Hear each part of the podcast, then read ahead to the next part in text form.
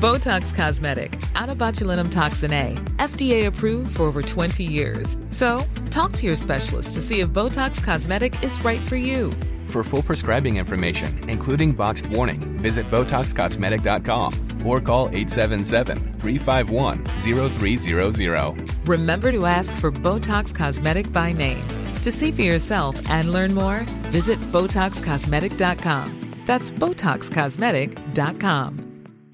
Want flexibility? Take yoga. Want flexibility with your health insurance? Check out United Healthcare Insurance Plans. Underwritten by Golden Rule Insurance Company, they offer flexible, budget-friendly medical, dental, and vision coverage that may be right for you. More at uhone.com.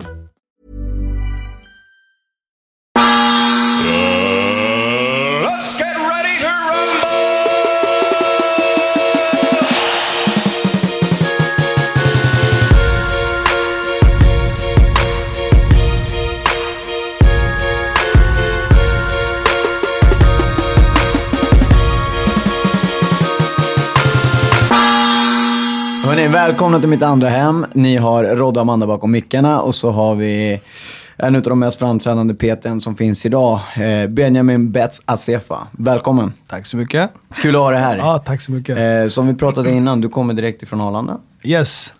Kan du dra storyn igen? Jag drar den igen. Jo, det var en MMA-gala uppe i Umeå där 5 av våra fighters från Allstar Gym körde. Och ja, det gick bra. Vi vann alla 5 matcher. Ja. Så att... Ja, kul. Jag var där från torsdags, åkte jag dit, kom hem idag, så att hela helgen. Mm, det blir en ganska hektisk helg, va? Ja. Hur länge har ni förberett er för de här matcherna? Det är lite blandat, men i alla fall en 2 månader nu förberedelse, cirkus. Kul, och vad är din roll i förberedandet för de här matcherna, de här grabbarna? Jag är väl fystränare, liksom, ja. Strength and conditioning coach, som de kallar det. Mycket explosivitet, rörlighet. Att få kroppen att bli liksom komplett. Träna på där du är svag så att du liksom mäter upp det med dina styrkor. Så att du kan leverera på matcherna och göra det bästa du kan. Liksom. Jobbar ni tillsammans i team med fighters? Alltså det är flera olika tränare och fightern som bildar ett team när ni förbereder? Ja, det blir en camp, som en slags camp då, som man kallar det. Då kör ju liksom man i alla fall minst 3 till 4 gånger i veckan fysen, som är jätteviktigt då. Och det är inte bara fys som folk tänker, det ska dra och slita grejer. Det är ju mycket balans, det är rörlighet, explosivitet, uthållighet. Mm. Testa liksom hela tiden, försöka pusha kroppen så att den blir bättre liksom. Mm. Och det fick du ju kvitto på, att det har funkat. Ja, jag är faktiskt jätteglad att allting gick som det gick. Men ja, det är ju lås till dem. Så de är ju riktiga kämpar. Vi tog dig på en bra dag, kan man säga. Ja. Landar precis. Hade de torskat allihopa hade vi inte haft dig där. Det hade varit avslag. Bets, berätta lite för oss. Hur har det sett ut för dig ifrån 0-årsåldern, tänkte jag säga. Din uppväxt med träningslivet. Har du alltid haft någonting med träning att göra? Har det varit naturligt för dig? Ja, jag har alltid älskat att typ testa på nya sporter och se liksom vad man kan göra med en boll typ, eller hur fort kan jag springa liksom, allting. Det är ju som mycket nyfiken med idrott liksom. Så att jag började tidigt med vanlig liksom, löpning och bara sprang långa distanser. Eftersom vi i Etiopien gillar att springa så kom det naturligt. Sen efter det så var det lite vanlig fotboll. Sen gick också riktigt bra. Jag var med i distriktlaget. Och sen efter det så blev man ju väldigt snabbt nyfiken på basket. Och så vet hela tiden på att bara testa nya saker. Det är alltid någonting som händer. Ja, så testade jag det. Och sen liksom var man också duktig på det. Och då sen var det amerikansk fotboll. Och där var jag också riktigt duktig. Och sen fortsatte det. Sen var det lite boxning. Och du har alltid varit duktig på de sporterna du har tagit dig för? Ja, det tycker jag väl. Vad är det som har gjort att du har liksom sökt dig vidare? För jag tänker, vissa kan tänka, fan det här är jag duktig på. Det här har jag talang för.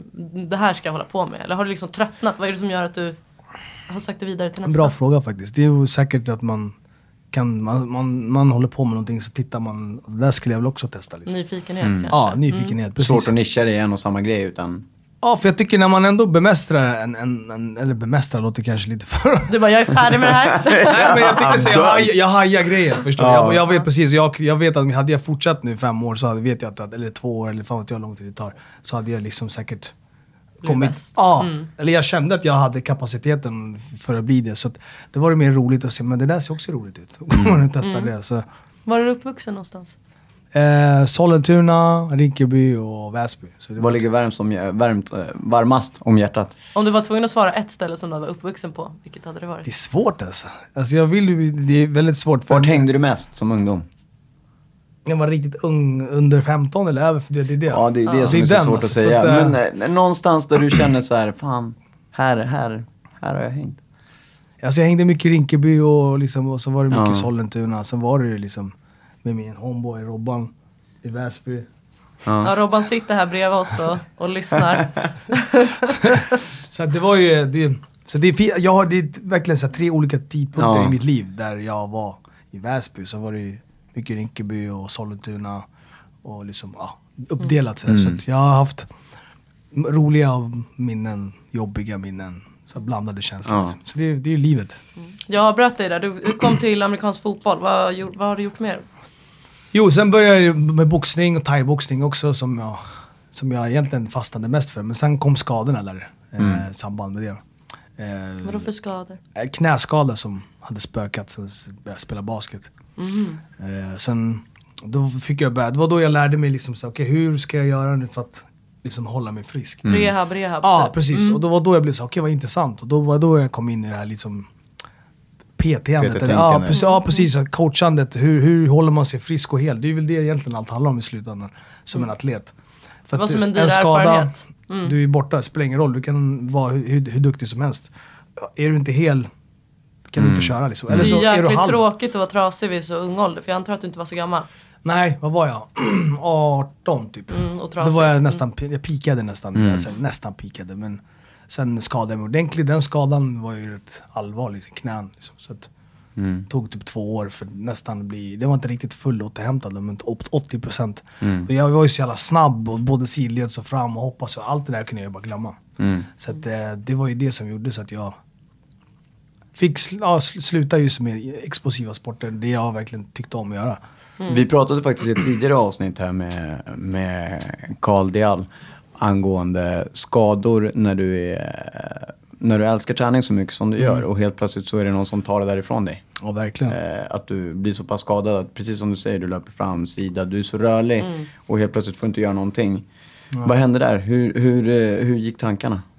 Ja, det var ju hjärtkrossande såklart. Det var ju, alltså fotbollen var det bara glömma. För där var jag med, jag spelade för juniorlandslaget och så skulle åka hus till USA och spela.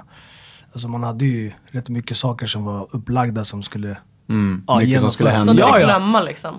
Men då fick man ju lägga det på is, och det var ju så ung också. Då blev man ju man var ju inte heller en ängel när man var yngre. Så att då blev det att man hängde med sina grabbar mer för att man var skadad. Och det ledde ju till saker som jag kanske... inte kunde röra för riktigt. Det är ju sånt som ligger serverat för en ideal, den åldern. Precis, för träningen var för mig min nyckel bort från allt skit. Din rehab ifrån det andra livet. Precis, så att, ja. Vi har faktiskt pratat också, det har varit en ganska tydlig, en ganska tydlig röd tråd som händer med oss alla människor, att man sportar oftast när man är lite yngre. Det händer väldigt många. Skadar sig ofta också. Man skadar sig oftast, och om man inte skadar sig så stöter man på livet. Exakt. Man lär känna de bakre sidorna av livet. Man, framförallt hänget, testa grabbarna, tjejerna. Grejer, man kommer i en viss ålder där, så att du är 16-17, då är inte så här, jag ska gå och träna fotboll med grabbarna varenda kväll. Utan då kanske det blir mer att jag siktar på min fredagskväll och ska hänga med grabbarna. Precis. Tog det över en stor del av din träningsdel just då? Alltså som ung när jag höll på, jag visste ju, jag ska bli en NBA-stjärna. Det var typ såhär min dröm när jag var liten. Du ska bli? En NBA-basketstjärna. Okej, ja. Det var min dröm typ såhär när jag var liten. Bara för att det var det jag ville. Så man tränade ju, man gjorde allting lika mycket om inte mer än alla andra, tyckte jag. Men sen, jag sket i att gå ut. Så jag var inte så mycket för att gå ut och träffa och hänga med vänner. Det gjorde man ju när man var klar med skolan. Eller träning. Men, du hade tid med det också Du fick ihop det. Det var inga problem, man sov ju inte så mycket.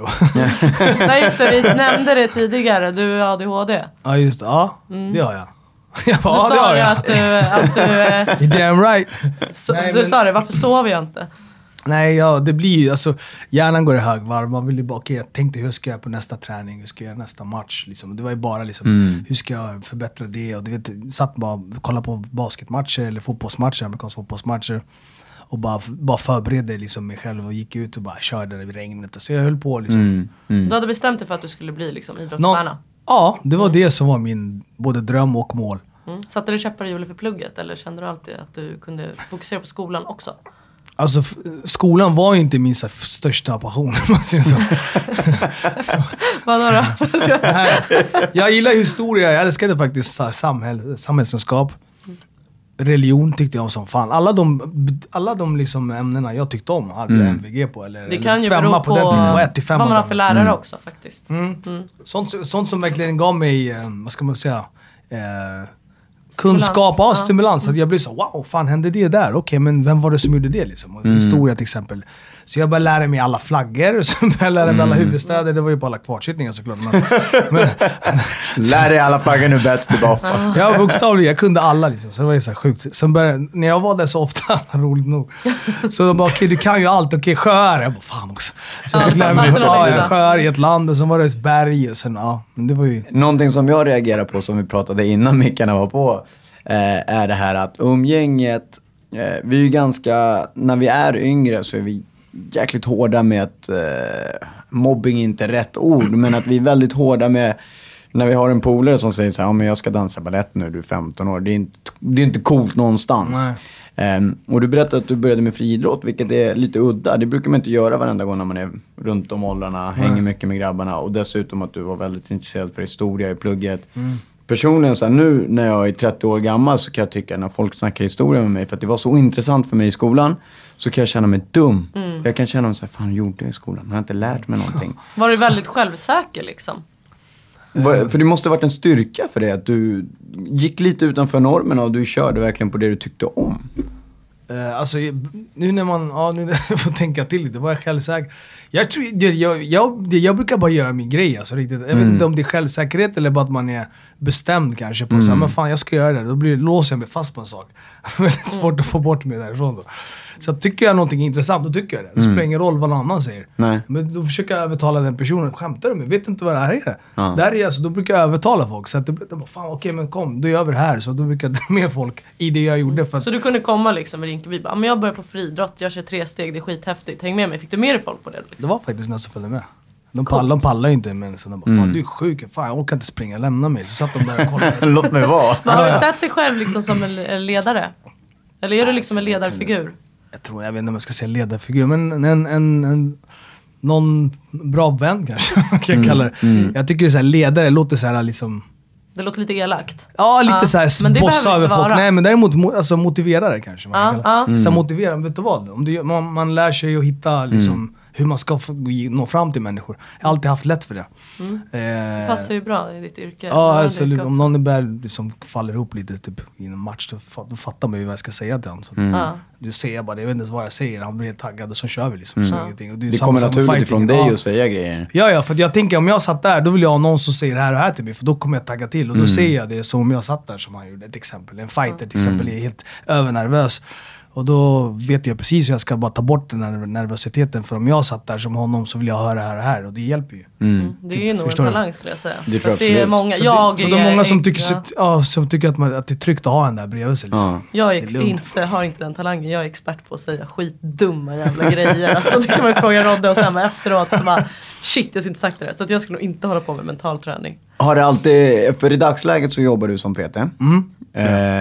Vi läste någonstans faktiskt att du har 8 månader i rad, stämmer det? När du jobbade... Nu kommer jag inte ihåg riktigt. Men ska jag säga så här, du sa att du utbildade dig till personlig tränare för ungefär 1,5-2 år sedan. Ja. Och sen jag började jobba på en gymkedja, stor gymkedja här i Sverige. Blir direkt utnämnd till bästa PT i Norden, 8 månader i rad. Stämmer. Och nu jobbar, eller vi har jobbat eller nu jobbar på Actic. Jag jobbar på Actic. 15 dagar så slår det 3 av 4 av deras rekord. Ja, exakt. Vad var det här för rekord? Det var försäljning och så var det mest kunder på en dag och liksom, och så var det sen, det var lite andra siffror som jag inte hade koll på, alltså distriktgrejer, men jag kan ju inte alla de grejerna. Jag tycker om bara jobba och siffror är bara siffror för mig. Alltså jag tycker det är bara roligare att göra bra jobb. Men det är ju värsta bedrifterna, 8 månader i rad, bästa i Norden. Det är ganska mycket, alltså det är inte så här, det är ingen liten kedja, det finns ganska det är några tusen som fightar som det varje månad. Det är inte några PT:n som finns finns eller? Nej. Alltså det är ganska svår konkurrens. Även om jag tror, personligen så tror jag att det kanske inte är många lika PT:n som är så här superbra. Men det finns ju såklart väldigt många duktiga PT:n. Absolut, jättemånga. Varför och hur kan du på så kort tid komma in och göra de här bedrifterna? Vad tror du? Vad är din egenskap tror du? Jag tror jag är en bra människokännare. Jag kan se, jag vet inte, jag tror att det är det som är min... Och sen att, bra människokännare och sen kan jag läsa av människans behov väldigt snabbt. Mm. Alltså när det gäller det fysiska och den mentala biten. Ge mig 5 minuter med en människa, då vet jag precis vad den behöver liksom, för att det ska bli bättre. Du har vunnit en människans förtroende, vad man ska säga. Ja, genom att berätta för dem. Jag är väldigt rak och ärlig, men ändå göra det på bra och smart sätt så att de fattar. Mm. Det kan vara... Så nu känns det sig, nu behöver man inte övertala. Eller övertala låter kanske fel, men nu behöver man inte övertyga kanske. Nej, precis. Ja, men du behöver det här. Jag behöver inte säga det. De fattar ju det själva. Att kommer de till en, då fattar man att jag är här för att bli bättre. Liksom. Mm.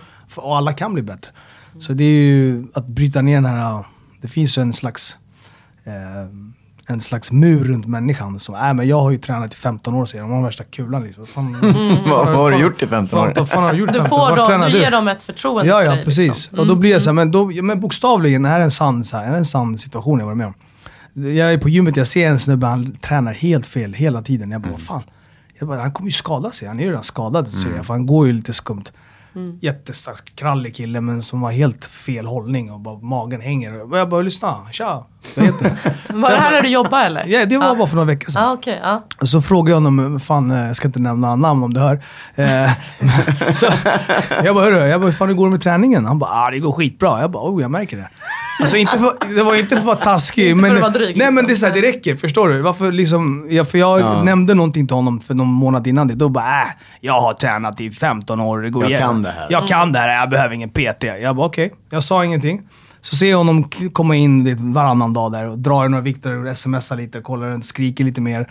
Och sen går han en dusch och sen går han ut. Jag bara, fan gjorde du det inne? Hur länge var det? 15 minuter har jag räknat ihop. Så mycket har du tränat, då drog du inte ens fulla reps på dina övningar. Om du ska springa gick han 2-3 minuter. Så det var ingenting som... Jag bara, vad fan händer det? Han bara, det är bra, det går bra. Så gick han på ut. Kom han tillbaka igen. Jag bara, lyssna, vi måste ta snack, hör du. Vad är det som har gått så bra i 15 år? Jag måste bara veta det. Så att jag måste få komma in i ditt huvud och se vad du ser.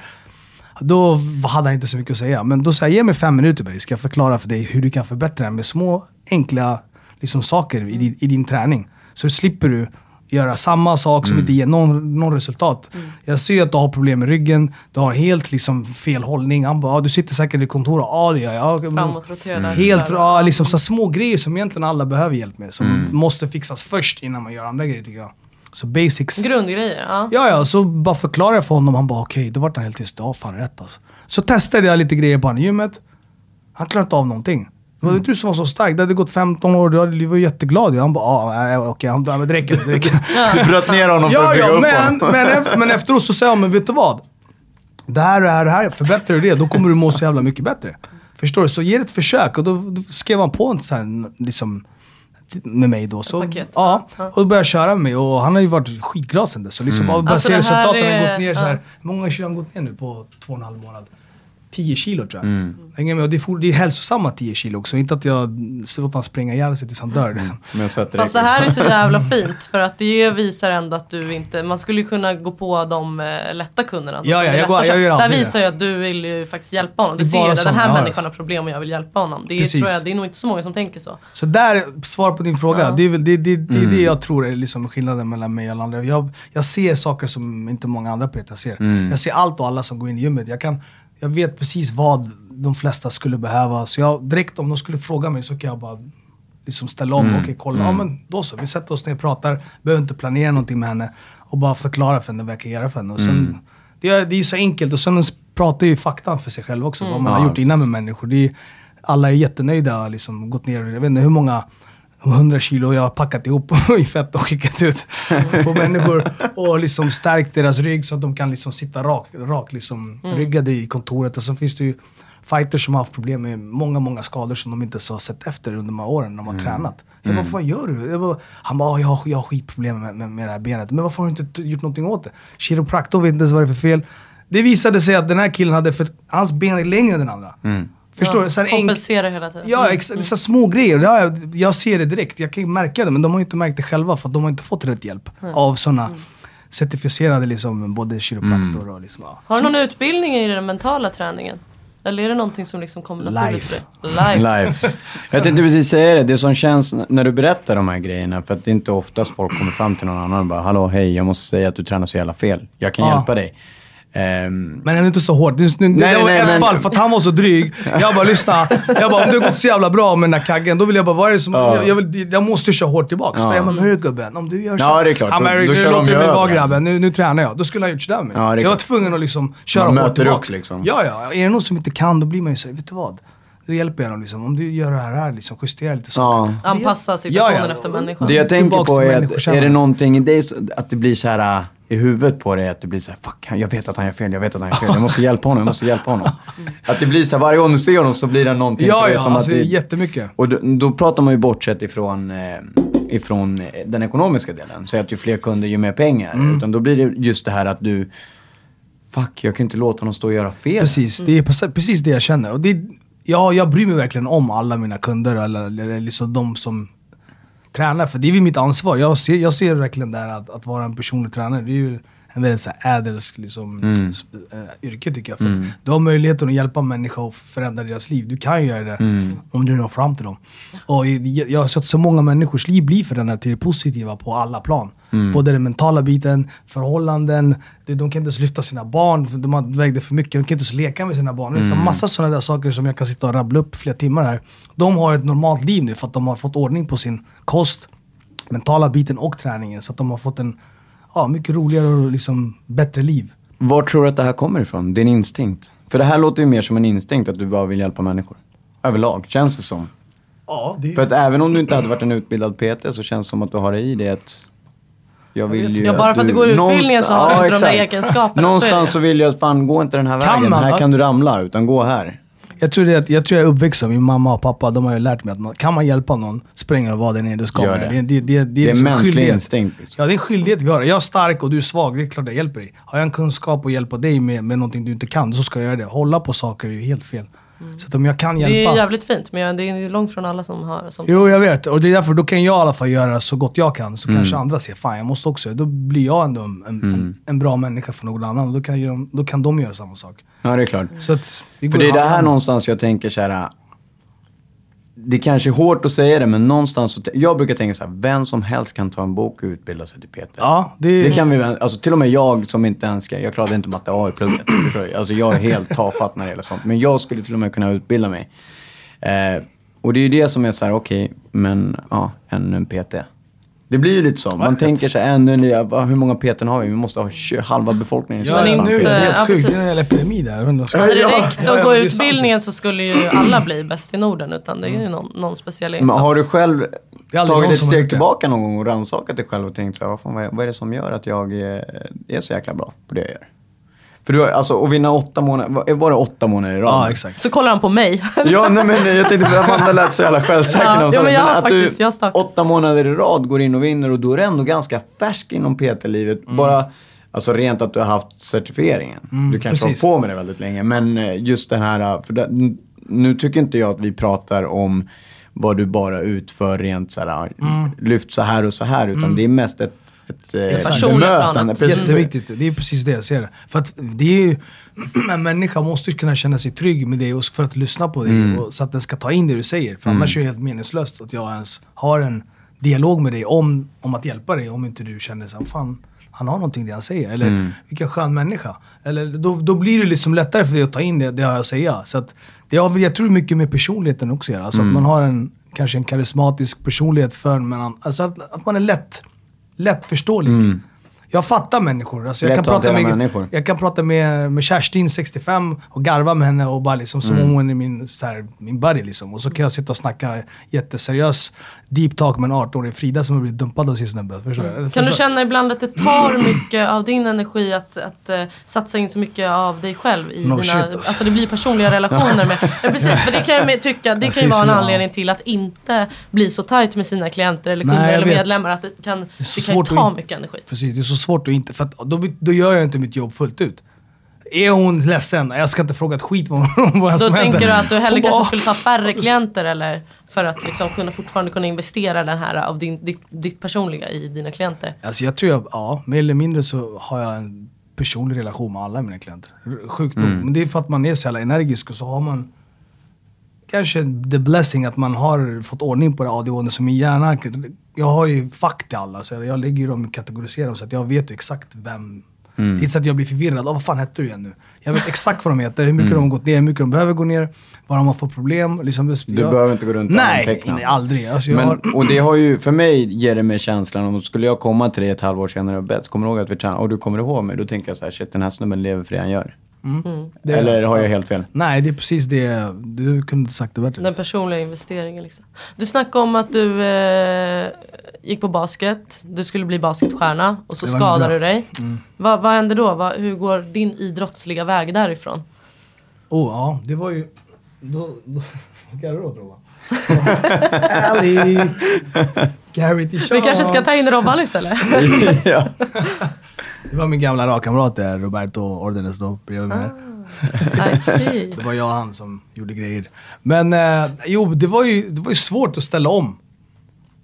För att man ville ju så mycket så jag fortsatte på det trasiga knät i alla fall. Och det blev bara värre och värre. Liksom, och då var det bara, fan, då vart man ju såhär, shit, jag kan inte göra någonting. Så jag gjorde det värre egentligen vad det behövde vara. Sen åkte vi på semester, kommer jag ihåg. Och sen när jag kom hem från semestern, eller inte, jag kom hem innan vi kom hem så hände en till olycka på samma knä. På semestern. Träning? Eller på semestern? På semestern. Jag ramlade. Och då var det ju riktigt... Då var det riktigt liksom... det tog jättelång tid att komma tillbaka. Men då gjorde jag så här, vad fan, då får jag väl hitta på något annat. Men allting är ju... Det kommer ju tyvärr, knäna har du problem med dem. Det är så svårt, jag kan inte köra boxning heller. Så det var ju det jag tänkte göra först. Jag gjorde det väldigt liksom...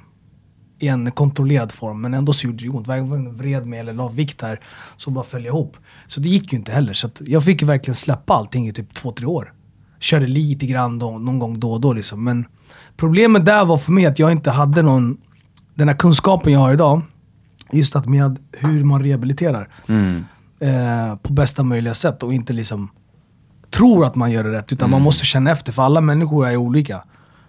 Liksom hur man rehabiliterar. Får du lapp, gör de här övningarna liksom, det, jättemånga får det, så hälften av dem blir ju inte riktigt bra. Du hade behövt träffa dig själv som hade kommit till dig på gymmet. Hörru, du ser ut att ha lite ont där.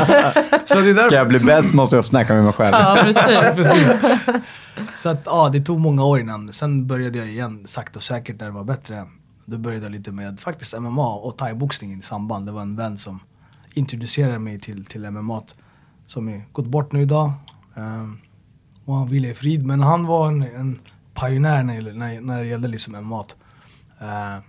Så där fick jag så här, fan vad kul det här är. Alltså, det är liksom, jag kollade på UFCs första liksom, när Tank Abbott och alla de där, de hämtade Gracie. Kimbo.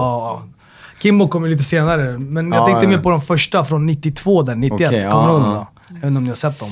Kassettbanden var det. Det var liksom, då hämtade de in fighters från hela världen. Shit, jag tror inte jag ens visste vad MMA var vid den tidpunkten. Alltså. När är du född? Får fråga det? 80. 80, okej. 36 idag. Right. Yes. Så att det var ju... Det började där liksom. Och det var då jag...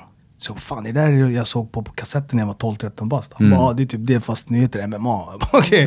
Då fastnade jag, för då förklarade han att det är alltid boxning, thai-boxning, det är alltid. Det här var ju precis vad jag sökte. Så för mig var det så här, nu kan jag slippa gå och träna alla det som jag gjorde för när jag var yngre. Håll på att testa allt möjligt. Nu har de ju packat ihop allting igen. Så att för mig var det så här, shit. Fick du nya mål då? Tänkte du, då skulle du bli MMA-stjärna?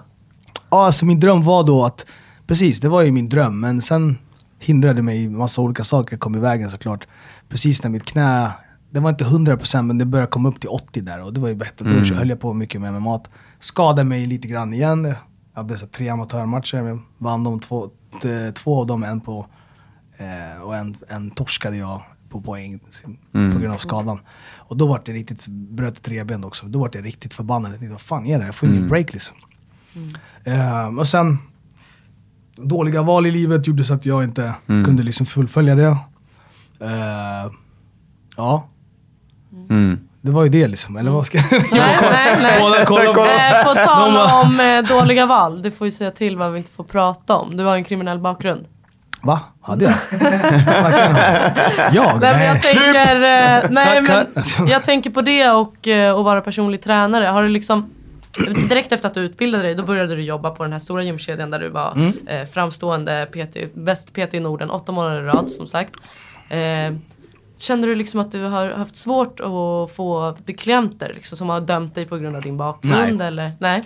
Jag såg samma sak där. Hela den här grejen varför jag blev personlig tränare, det var ju, jag fick en uppenbarelse. Jag måste hjälpa människor att göra det på rätt sätt. Inte så här, du vet, och på rätt sätt är ju, för mig, jag har ju liksom varit en helt annan människa förut. Jag hade ett annat liv som sagt. Och för mig att ge tillbaka liksom, förstår du? Och det var plus att jag aldrig mått så bra som jag mår när jag, av hela verkligen mitt hjärta och mitt hjärta och min hjärna liksom, och bara hjälpa människor till det. Och sen är man duktig på det. Och sen får man liksom resultat och frukt av det. Och för mig, jag bara shit, det här är ju på riktigt. Så då ville jag ju fixa certifikat. Alla bara, du kommer aldrig klara för Peter, skämtar du mig? Din bakgrund, bla bla bla. Jag bara, ja visst, whatever. Jag bara ska visa dem. Så att jag bara tänkte, det här var liksom någonting. Det var därför jag ville liksom sätta alla människor, så alla hatar, alla doubters. Jag ville bara sätta dem på plats. Jag som kommer från den här bakgrunden kan göra det här bättre än alla er. Förstår, någonting som ni jagar varje. Jag kan göra det i rad till och med. Bara så du förstår, det var lite mer en statement jag ville lägga. Du har aldrig känt att du har blivit dömd på grund av din bakgrund i ditt yrke? Är det någon som bara, shit, jag läste det här på Flashback. Jag känner liksom, eller hört omvägar. Nej, men den personen vill inte träna med dig någon mer på grund av det här. Har du känt liksom att du har blivit borttradad på grund av... det var ju lite... det här gymkedjan jag jobbade innan på, kände jag lite så. Efter jag gjorde det, allting bra jag gjorde. Från kollegor? Från klienter? Det var ju sådana mail som folk hade skrivit. Som, hur fan kan jag anställa den här? Bla bla bla bla. Jag ska inte gå in på exakt. Gud, jag fattar inte att folk orkar sitta hemma och skickas. Det är så sjukt. Så är det alltid. Och då tänkte jag, men jag sket i det. För jag tänkte, bra, det var mer bensin för mig. Men du vet, förr eller senare så kom det väl till ledningen där. Och då tänkte de ju säkert det de tänkte och gjorde det de gjorde. Så att... Då var det för mig så här, jag orkar inte, då skulle de ju backa mig och säga shit, om han kan göra det här som kom från den här bakgrunden och gör det bättre än alla här i Norden som försöker göra en gång i månaden, han gör det 8 månader. Precis, det påverkar inte. Det skulle vara en positiv våg, tycker jag. Jag gjorde det bara för att, kolla, jag kan, då kan du. Det var lite med den mentaliteten. Om jag som inte ens har haft 5 år i utbildning som du har, då kan kanske Mustafa från Rinkeby också ta utbildning, göra det han är duktig på, fotbollen, kanske hjälpa sina grabbar, förstår du? Det är en jävligt fin grej att visa. Så att jag vill göra extremt, så att de fattar, då blir det så att de, vem är det här? Hur fan har han gjort? Jag ville att de skulle veta det, men inte att de skulle såga det på något sätt. Inte såga kanske, men att de inte recognize it på något sätt. Hänger ni med? Istället för att lyfta upp någon så blir det så här, vet du vad? Men tyvärr, din bakgrund är ju liksom lite för mörk här, så... Ja. Det är så här, börja så liksom... bort med dig. Du har gjort oss stenrika, så bort med dig. Nej, men var det påtryckningar från såna här hatare som har mejlat, eller var det liksom klienter som sa?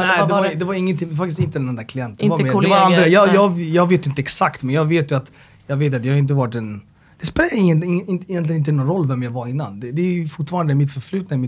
Alla har ett förflutet. Ja, så länge det inte påverkar dagen. Jag tänker så här, även om man ska trycka på det här, kriminell eller inte, det spelar ingen roll. Ditt förflutna är det som bygger dig framåt. Precis. Och om du någonstans har tagit dig ur det här och dessutom har du gjort sådana grova ändringar, så borde ju ändå det vara ett plus för de som har det i sin närhet. Precis. Skulle jag tänka, skulle jag äga en stor kedja och jag har bett så bara, shit, han har varit kriminell i 10 år. Men kolla vad han gör. Kolla vilka stora skillnader det är till den här snubben har tagit någonting negativt ur sitt liv och vänt det helt och hållet. Och dessutom är våran bästa PT. Precis, och bortsett ifrån det här med att du är den bästa, för att det verkar liksom, har man vunnit en gång, du kanske kan vinna en gång på att du hade en tur månad. 2 gånger, okej. Men 3, 4, 8... Då visar det ganska mycket om vad du är som person. Och någonstans skulle jag tänka så här... Den här snubben ska ju vara den som motiverar alla andra att ta sig. Det är en tillgång. Precis. Jag ville, det var det som var syftet med det. För att jag tyckte inte om att prata. Jag ville liksom visa med handling. Jag tyckte så, alla snackade ju liksom, jag är bäst, jag kan göra det här, bla bla. Du är bäst, du kan göra det. Jag tyckte, det kan vem som helst säga. Det är svårare att gå upp 5-6 varje morgon och visa ett glatt ansikte till alla dina klienter och liksom pusha dem, lyfta dem, de gråter, de bajsar på sig, de svimmar, de spyr, förstår du? Jag vet inte om vi ska gå in på det. Jag var ju sjuk förra veckan, så jag vet hur det är. Nej, men, förstår du, det är bara att vara där hela tiden och lyfta dem och pusha dem. Och liksom, det krävs ju, det är ju ett riktigt jobb och det är att göra det dag in, dag ut. Så länge som jag hade äran att kunna göra det där borta. Det var ju en fantastisk tid för mig. Jag hade skitkul, men fortfarande så det krävs en viss mentalitet att klara det och göra det på den nivå man gör det på. Och då det handlar inte om mig själv, förstår du? Det finns inte någonting av det som det handlar om mig. Det handlar om alla andra. Det handlar om dem, man vill hjälpa dem. De har betalat de här pengarna för de vill komma dit och liksom nå sina mål och drömmar mentalt och fysiskt. Och jag var där och väntade på dem och ville hjälpa dem med det liksom. Och jag gjorde det. Jag hade en kille som, jag ska inte nämna ditt namn. Men han var faktiskt en fantastisk inspiration för mig. Träffade på honom när jag var precis hade börjat där. Han kom in där rätt heavy. Mullig och liksom så här rund och god. Och så kom han in och bara var livrädd och bara tittade runt. Tog sin väska och gick ut. Han var där inne i typ fem minuter kanske. Då tror jag någon hade stressat honom eller någon hade hotat. Jag vet inte. Så jag går ut efter. Jag bara, var ska du? Ska inte du in och träna? Han bara... Nej, det var lite för mycket folk där. Jag bara, kom in. Och redan där har man sett en skillnad mellan dig. Alltså skulle jag tänka i alla fall att oftast en PT går ut och stoppar en människa. Stopp, vart ska du? Det här är klart det är rätt för dig. Ja, exakt. Redan där är du egentligen... Det, men, det finns ju någonting. För egentligen, vem fan skulle bry sig annars? Om man ska prata klarspråk. Folk vill ju ha pengar. Om de ser någon som inte ens ger dig chansen så skulle de bara... För mig, alltså det här med lön och pengar, det är en bonus. Alltså för mig, det är så... Wow, shit. Fan, kul att man kan få... Men det är därför du sitter här och blir intervjuad av oss. För att det är det som gör stora skillnader mellan dig och många andra. Tror jag. Skulle jag säga i alla fall. Tack. Vad hände efter 8 månader? Varför vann du inte den 9:e månaden? Nej, jag sa upp mig för att jag tänkte så här. Det, liksom, jag sa upp mig för att nummer 1, jag kände inte liksom, kärlek från... Du kände inte att du blev backad av ledningen på det företaget? Inte en chans. Nej. Jag tyckte att jag blev lite mer motarbetad. Bestämde du liksom från ena dagen till den andra? Eller var det någonting du gick och funderade på? Hade du en plan? Eller? Nej, jag kände det hela tiden. Men så här, det var bara en tidsfråga. Sen hände det liksom. Det är ingenting man behöver gå in på ännu mer. Men jag sa upp mig att det inte var det. Det är inte meningen att jag ska vara här. Jag har gjort mitt, jag har visat mitt. Jag går bara vidare. Sen går jag liksom göra det ännu bättre annanstans. För mig är det lugnt. Jag har visat dem att ingen kommer kunna göra det jag har gjort där. Gör någon det, jag kommer ställa mig upp och applådera i 2 dagar. Vad sa de när du ville säga upp dig? Tyckte de att men det är lika bra? Ja, eller? Typ. Gud. Förstår du? Och det är så här, det är för mig... Jag visste att från början hade man ju säkert ögon på sig och sa okej, nu får vi se. Jag är max en månad, har de sagt säkert, eller 2 månader. Sen kommer jag sluta. Men det jag gjorde min första månad var att jag tog... säljrekordet första månaden. Jag sålde för 730 000 på första månaden. På det nya jobbet alltså? Nej, på det gamla. Första, Och så andra månad levererade jag mest timmar någonsin gjorda. Okay. Alltså förstår du? Så det var så här, okej, vad fan händer här? Och sen fortsatte jag och fortsatte. Alltså jag kan verkligen se det framför mig för du är så himla energisk. Så det var ju, för de var ju så okej. Och du vet, de var ju skitglada i början och jag tror inte de fattade att det här var på riktigt. Så att, sen kanske var det lite för mycket för dem, jag vet inte. Det kan vara lite sådär också, folk har svårt för de som är i rampljuset. Rätt fan, har han vunnit så här mycket nu och han jobbar mest och han drar in mest pengar. Det kan bli bitterhet. Det var ju, jag vet de som hade min rygg, de som var med mig, det var ju liksom mina kollegor och liksom, de där var ju skitstjärna.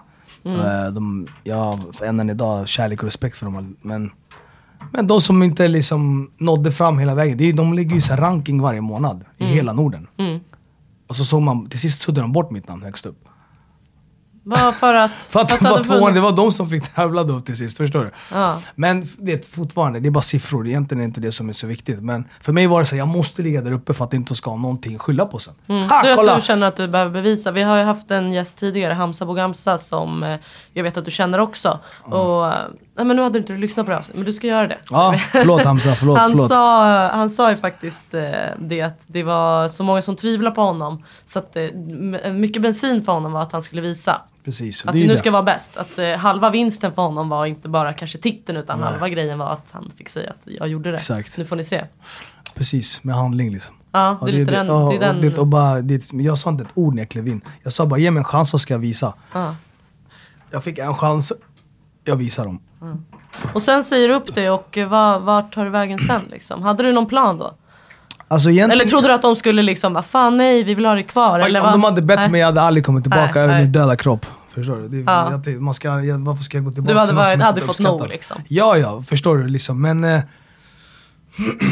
jag tror jag är en väldigt troende man, förstår du? Om en dörr stängs, Gud öppnar en ny till dig. Så att...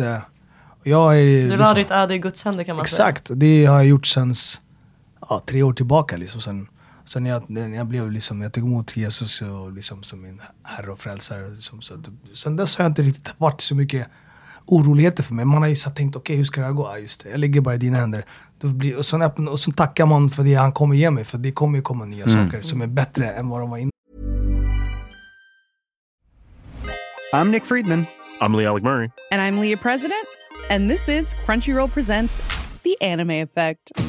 We are a new show breaking down the anime news, views, and shows you care about each and every week. I can't think of a better studio to bring something like this to life. And yeah, I agree. We're covering all the classics. If I don't know a lot about Godzilla, which I do, but I'm trying to pretend that I don't right now. Hold it in. And our current faves. And Luffy must have his due. Tune in every week for the latest anime updates and possibly a few debates. Oof. I remember, what was that? Say what you're going to say and I'll circle back. You can listen to Crunchyroll Presents The Anime Effect every Friday wherever you get your podcasts. And watch full video episodes on Crunchyroll or the Crunchyroll YouTube channel.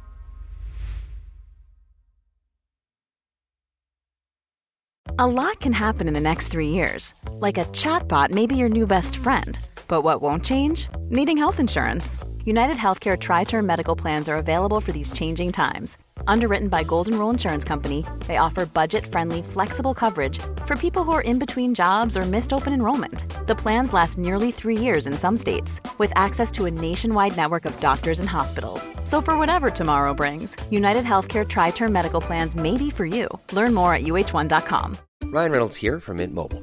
With the price of just about everything going up during inflation, we thought we'd bring our prices down.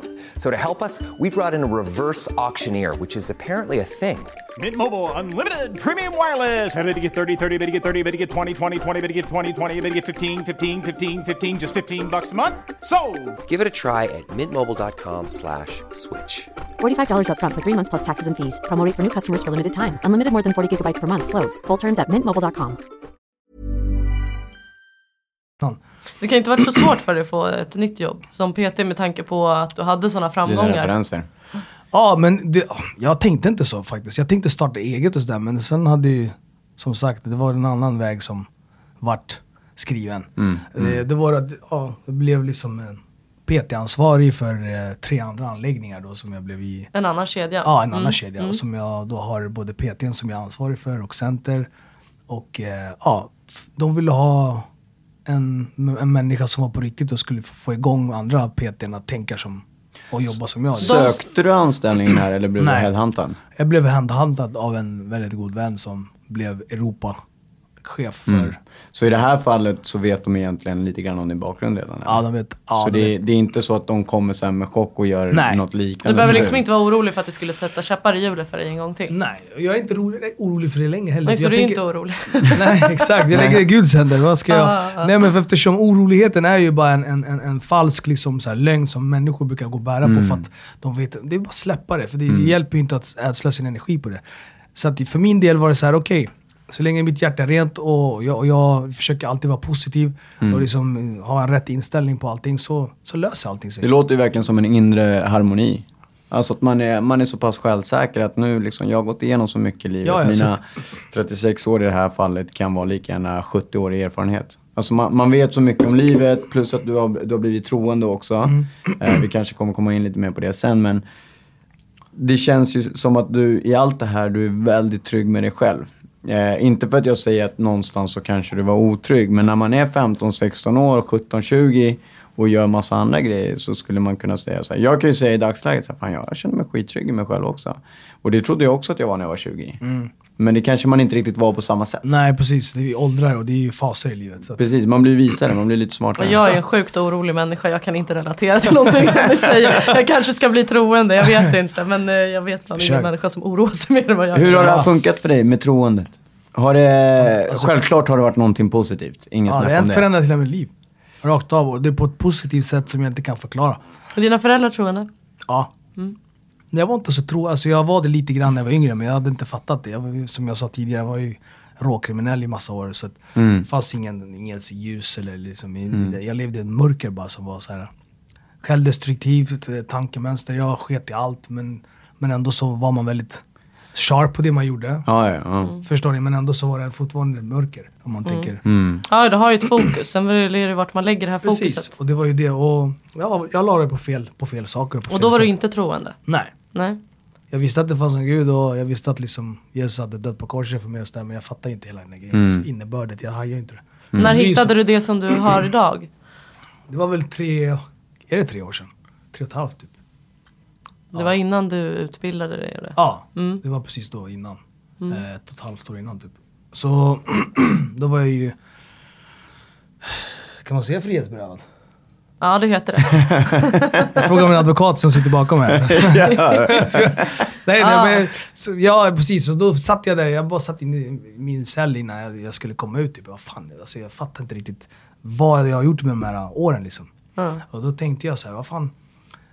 Det, när man ändå liksom varit inne på en anstalt och skit som jag på säkerhetsanstalter. Det enda jag gjorde, tränade och hjälpte andra liksom. Ja, där började redan, det lite. Där började det. Där har vi det. Ni fick ut sanningen för mig. Exakt, så det var där det började. Du tog tag i någon fånge och bara... Ja, det är inget bra. Jag måste fixa det. Riktigt så var det. Alltså, ni förstår inte.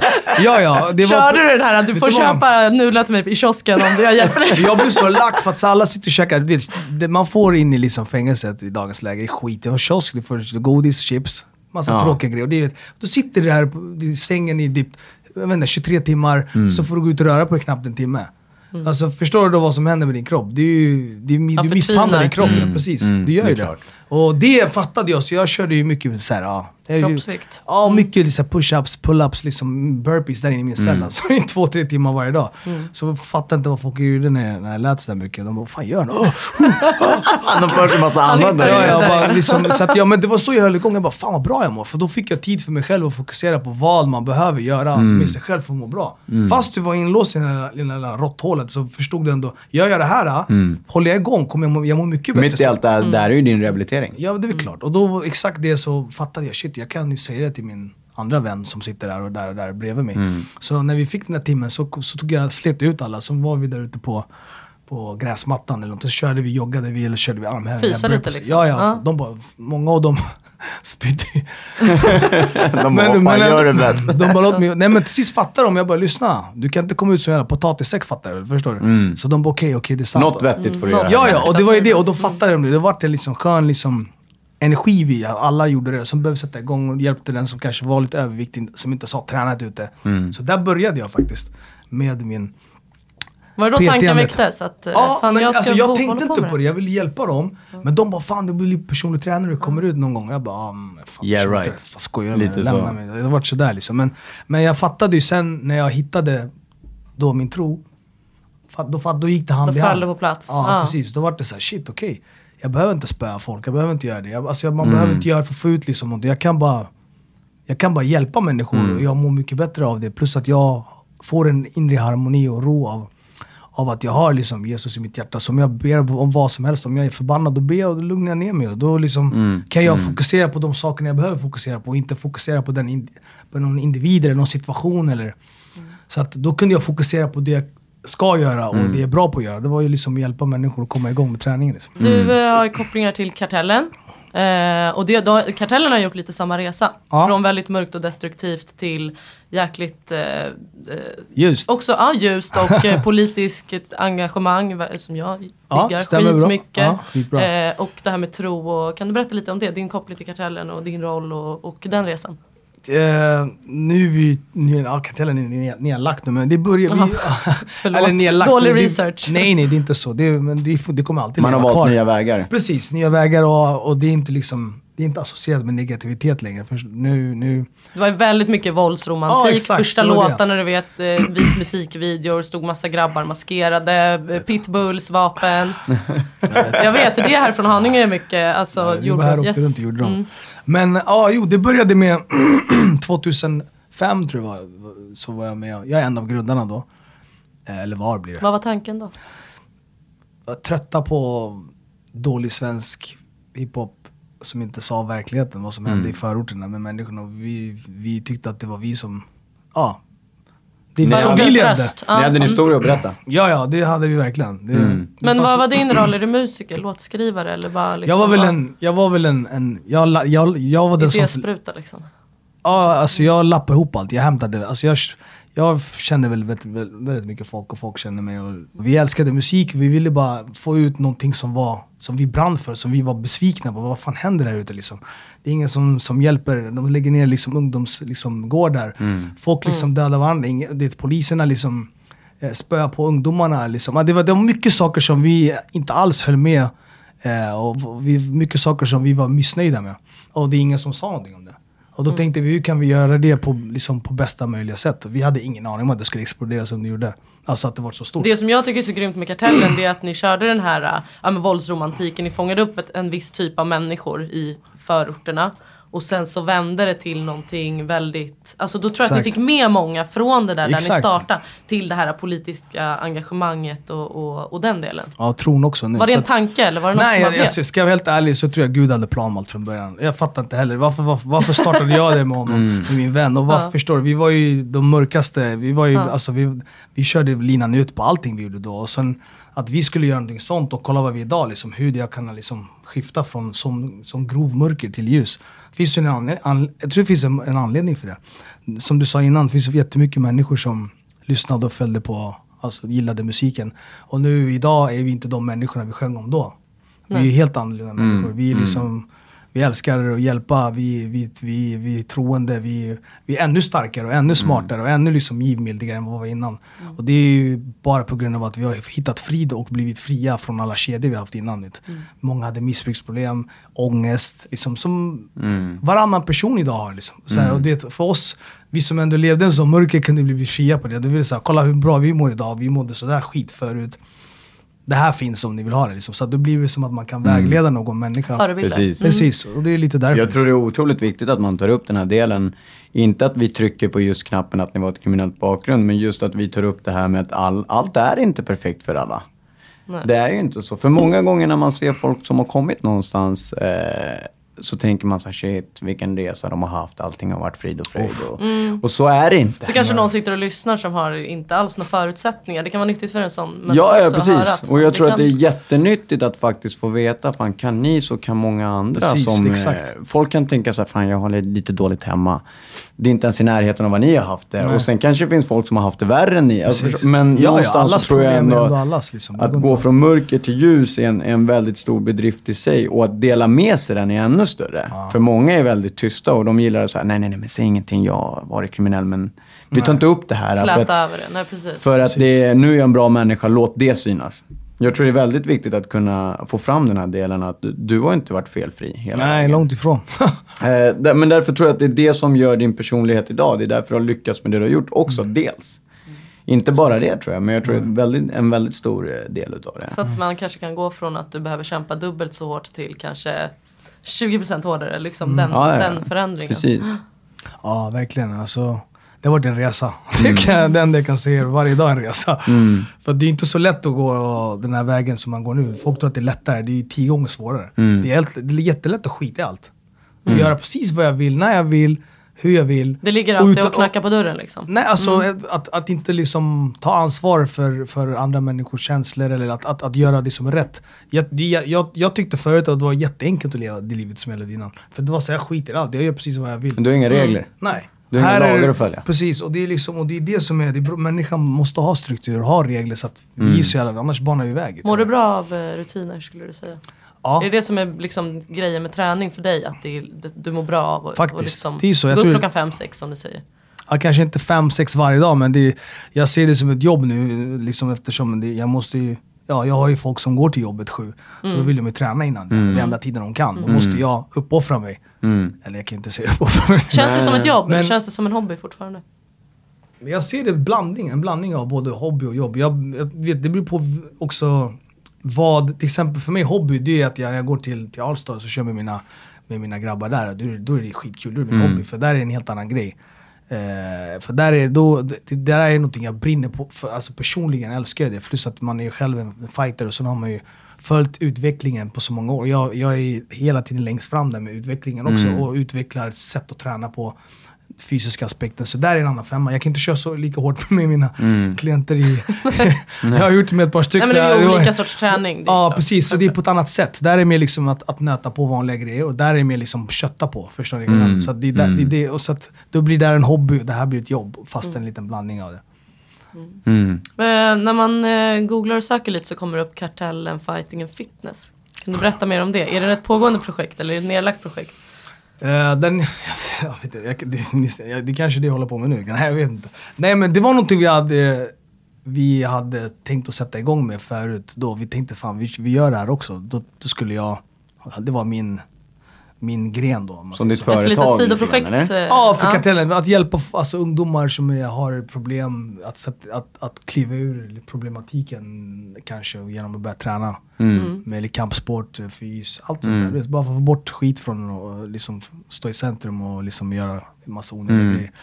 Till exempel. Så det var därför vi startade den. Men den kom inte riktigt igång på grund av att vi hade en lokal och sen det var liksom då var inte vi klara med varandra än. Nej. Alltså själva, förstår ni? Så att det var där precis när vi hade kommit in till ljuset. Så här, vi bara shit, fan kul, nu ska vi börja hjälpa folk. Ja, och du vet, 100 idéer. Ja, precis. Och det var en av de idéerna som låter jättebra, är jättebra, men man måste ha lite mer kött på benen, mer kunskap. Och det är typ det jag gör nu. Jag håller på att få så mycket kunskap och ger ut kunskap. Så i framtiden kanske den dyker upp. Det låter ju som en skitbra idé och jag tror att du skulle vara en jävligt bra frontfigur i det projektet. Tack så mycket. Ja. För att vända. Vart ser du dig själv om 5-10 år? Oj, jag tar varje dag sådär. Alltså jag lever. Du tar lite dag för dag? Ja, jag är så jättesvårt att planera för att jag är tacksam för varje dag jag vaknar. Jag är tacksam för varje dag jag har mat på bordet, tak över huvudet. Det är så jag lever, för eftersom ett ödmjukt hjärta ger mig liksom en mer liksom större styrka i mig själv på något sätt. Än att bara, om jag ska göra det om 50 år. Utan att vara högmodig och kaxig så här, det är klart vad jag önskar och vill.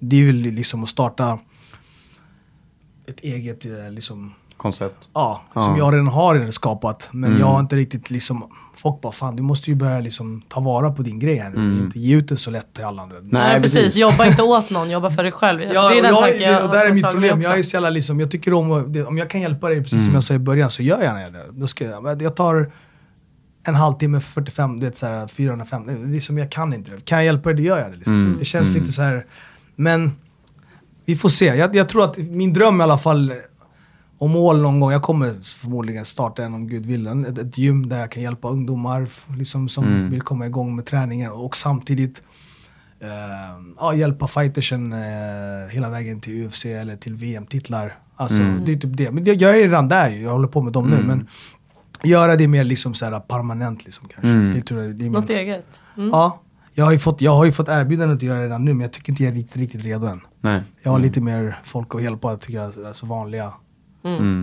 Vanliga liksom. Du har lång tid på dig. Det är en jävla häftig egenskap ändå att kunna se sig själv, att bromsa sig själv och säga så här: nej, jag är inte riktigt redo än.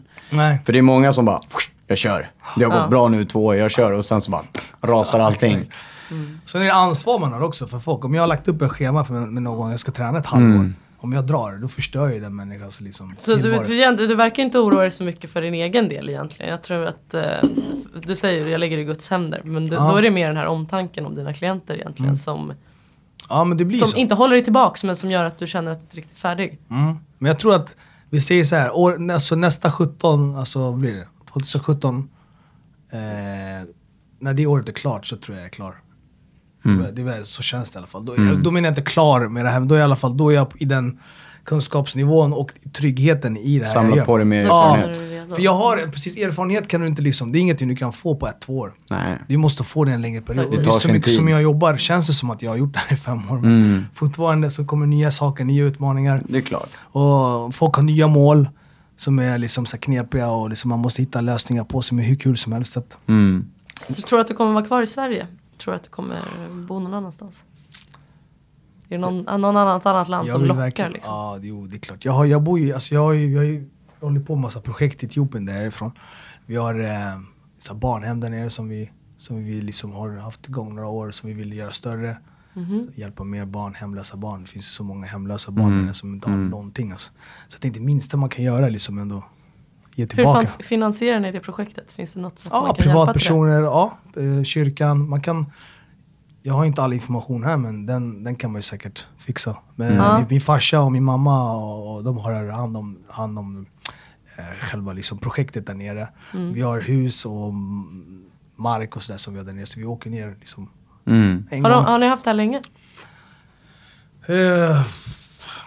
Typ 7-8 år kanske. Mm. Gud vad häftigt. Ja. Du får lämna dina kontaktuppgifter sen, så får man kontakta dig om man vill bidra till projektet. Ja, det är klart. Så du tänker dig kanske i någon framtid, eller när du är pensionerad, eller att du ska bo i Etiopien? Alltså jag försöker åka dit 1-2 gånger om året liksom. Ja. Jag älskar liksom mitt hemland. Jag måste vara den mest patriotiska svensk i Etiopien som har varit där minst. Jag har tatueringar med kropp på mitt språk och liksom lejonet och allting, men jag älskar mitt land, för eftersom jag älskar Sverige också lika mycket, så det är det. Så fantastiskt land. Är du född i Sverige? Nej. Hur gammal var du när du kom hit? Vad var jag? 10-12 år. Jag minns faktiskt inte. Det är lite blurry när man kom hit. Mm. Ja, men du är ändå... Ja. Du hann bo där ett tag. Alltså. Ja, precis. Mm. Men jag var ju där nere för 2 år sedan igen. Det man såg där nere, det är ju, visst, utvecklingen är jättefantastisk, men klyschan mellan rika och fattiga, det är ju en helt sjuk alltså.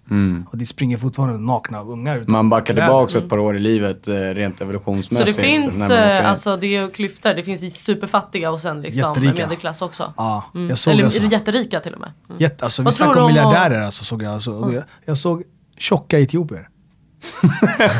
Förstår ni? Förlåt att jag garvar. Nej, men jag förstår ironin alltså, i det du säger. Pinsmala armar, riktigt stora kaggar. Och då kollar jag runt. Då var det de här fast food. Alltså, de har ju kommit dit. Det är billigare med en donut än typ så här ett ägg. Förstår ni? Det var sjukt. Att det, om jag har nått länder där nere, då fattar ni. Du vet, man måste ju... Ska kanske springa ner och öppna PT-skolan. Ja, jag tänkte säga det. Vad tänker du om träningsverksamhet där? Det finns inte heller. Nej. Det finns gym, men de är liksom begränsade. Det finns mycket på hotell och så där, men jag tror det finns inget gym som vi har i Sverige. Liksom. Nej, det är för turisterna i så fall, de som är på hotell. Det finns, liksom. Alltså, nu vet jag ju inte, nu sitter inte jag, nu kommer folk skriva till mig, fan snackar de. Ja. Det finns gym, jag tränar så står de där, skickar. Men jag tror att det är universiteter och ungdomarna är mer liksom medvetna om det nu, att träning är så snygg, det ytliga liksom. Mm. Men... det kommer väl, först kommer väl snabbmaten, sen kommer gymmen. Precis. Det är ju liksom, det är naturlig följd. Och sen kommer Bets in i räddningen. Så det blir perfekt ju, allt sitter ihop. Barn hemma och PT-gym. Ja. Kombinerat. Nu har vi listat ut det åt dig. Bets, vi brukar säga det till alla våra gäster. 3 grejer som är väldigt, vi börjar med de positiva den här gången. 3 grejer som är väldigt positiva med det. Oj. Jag hatar ju att prata med mig själv. Ja, det brukar vara svårt för folk, men... Jag vet, fan jobbigt. Det ska gå. Robban, vad säger du? Han bara garvar. Okej, det här blir svårt. Alltså, om mig, 3 positiva. Kan vi inte börja med de negativa? Kör med de negativa. Jag har kort stubin. Men den blir mycket bättre nu. Vad händer när stubinen har brunnit ut? Då får Robban höra. Alltså mitt tålamod har blivit bättre, men det är också en negativ. Jag är väldigt så här, otålig, för jag vill att saker ska hända snabbt. Så tålamoden behöver förbättras, det är en negativ. Det går lite ihop, hand i hand med kort stubin. Men vad händer när stubinen har brunnit ut? Blir du arg på dig själv? Slår du en vägg? Eller liksom skriker du på din omgivning? Ska man akta på sig när... Okej, Robban, blinka om han ljuger nu. Nu har jag blivit vuxen, så det är liksom, man låter ju bli liksom vad göra, man dum. Du har lärt dig att hantera den på ett annat sätt. Precis, men jag brinner inombords. Ja, exakt. Men det tar ju så mycket energi av mig, och det är negativt att jag kan använda det till något positivt. Det äter mig så länge, jag blir så, jag kan fastna på någonting. Normalt hade jag förut gjort någonting helt annat, men nu men det blir så invändigt, så det är en negativ sak. Tålamoden. Att jag måste låta liksom saker och ting gå i sin takt. Ibland vill jag vara där och bara pilla på det. Kom igen nu. Ta tag i de här klienterna. Hörru, kom tillbaka. Och det är också så här, om jag tittar från en annan sida och tittar in på mig. Shit, fan vad stressig jag är. Eller jag vet inte, det kan väl kanske... Du pratar till och med snabbt faktiskt. Tycker du? Om jag får säga. Ja, man märker att du är väldigt energisk. Jag tror att du hinner med väldigt mycket på dina 24 timmar om dygnet. Jo, jag gör faktiskt. Det. Ja. Jag vet inte, det är bara en åskådning för mig. Ja, det är tålamod. Sen var det en andra, tredje. Men vi kan ju, om vi hoppar över på de positiva, så kommer vi tillbaka till den om vi inte hittar... Nej, jag måste hitta en sista. Du måste hitta en sista. Fan också. Fan, det finns ju massa saker som man... Men det är ju väl otålig, och sen är man svårt att... att jag tänker lite på mig själv. Lite svårt att... Du lägger dig själv för mycket i andra hand. Ja, precis. Jag har fått veta att det är negativt. Mm. Så att det, är väl kanske... det är det ju för din egen del. Men det ser kanske inte du som något negativt för att du ser det själv i andra hand. Nej, jag ser inte det. Men i långsiktigt så blir det det. Mm.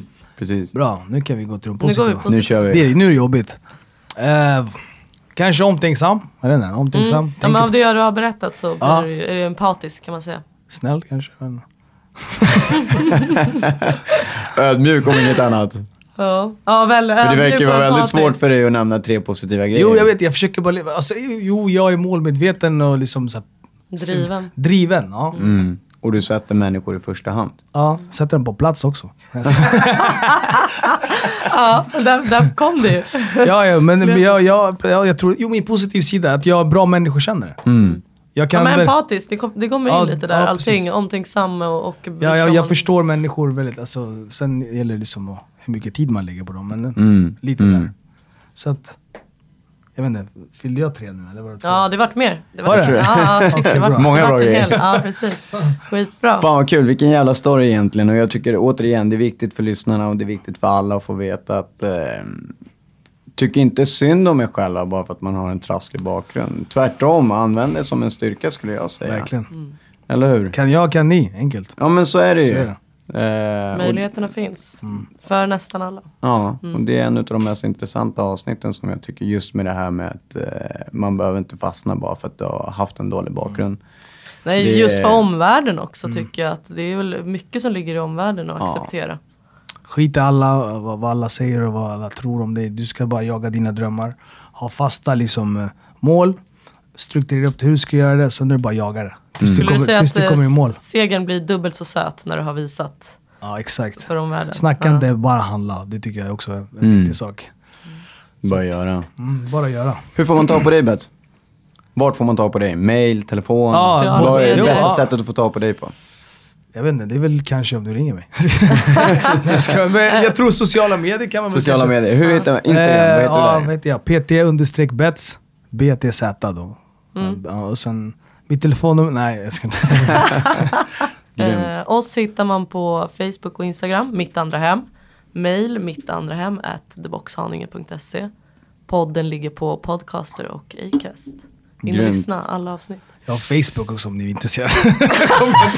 Jag glömde bort att jag hade det. Vad heter du där? Betz Assefa, det är inte så svårt. Så Betz Assefa. Jag går aldrig in på Facebook så det är den. Gör du inte? Nej, då är inte det det bästa kontaktet. Nej, men jag går in någon gång. Det kommer väl notice eller? Om man har dem på sig. Tack som fan för att du tog dig tid att komma hit och berätta din historia. Och dela den. Dessutom kommer direkt från Arlanda så nu får du äntligen gå hem och vila. Ja, och nu ska vi sluta jaga dig också. En huvudvärk mindre. Det var faktiskt jättekul att komma och berätta min story. Tack så fan. Tack så mycket. Grymt. Kram.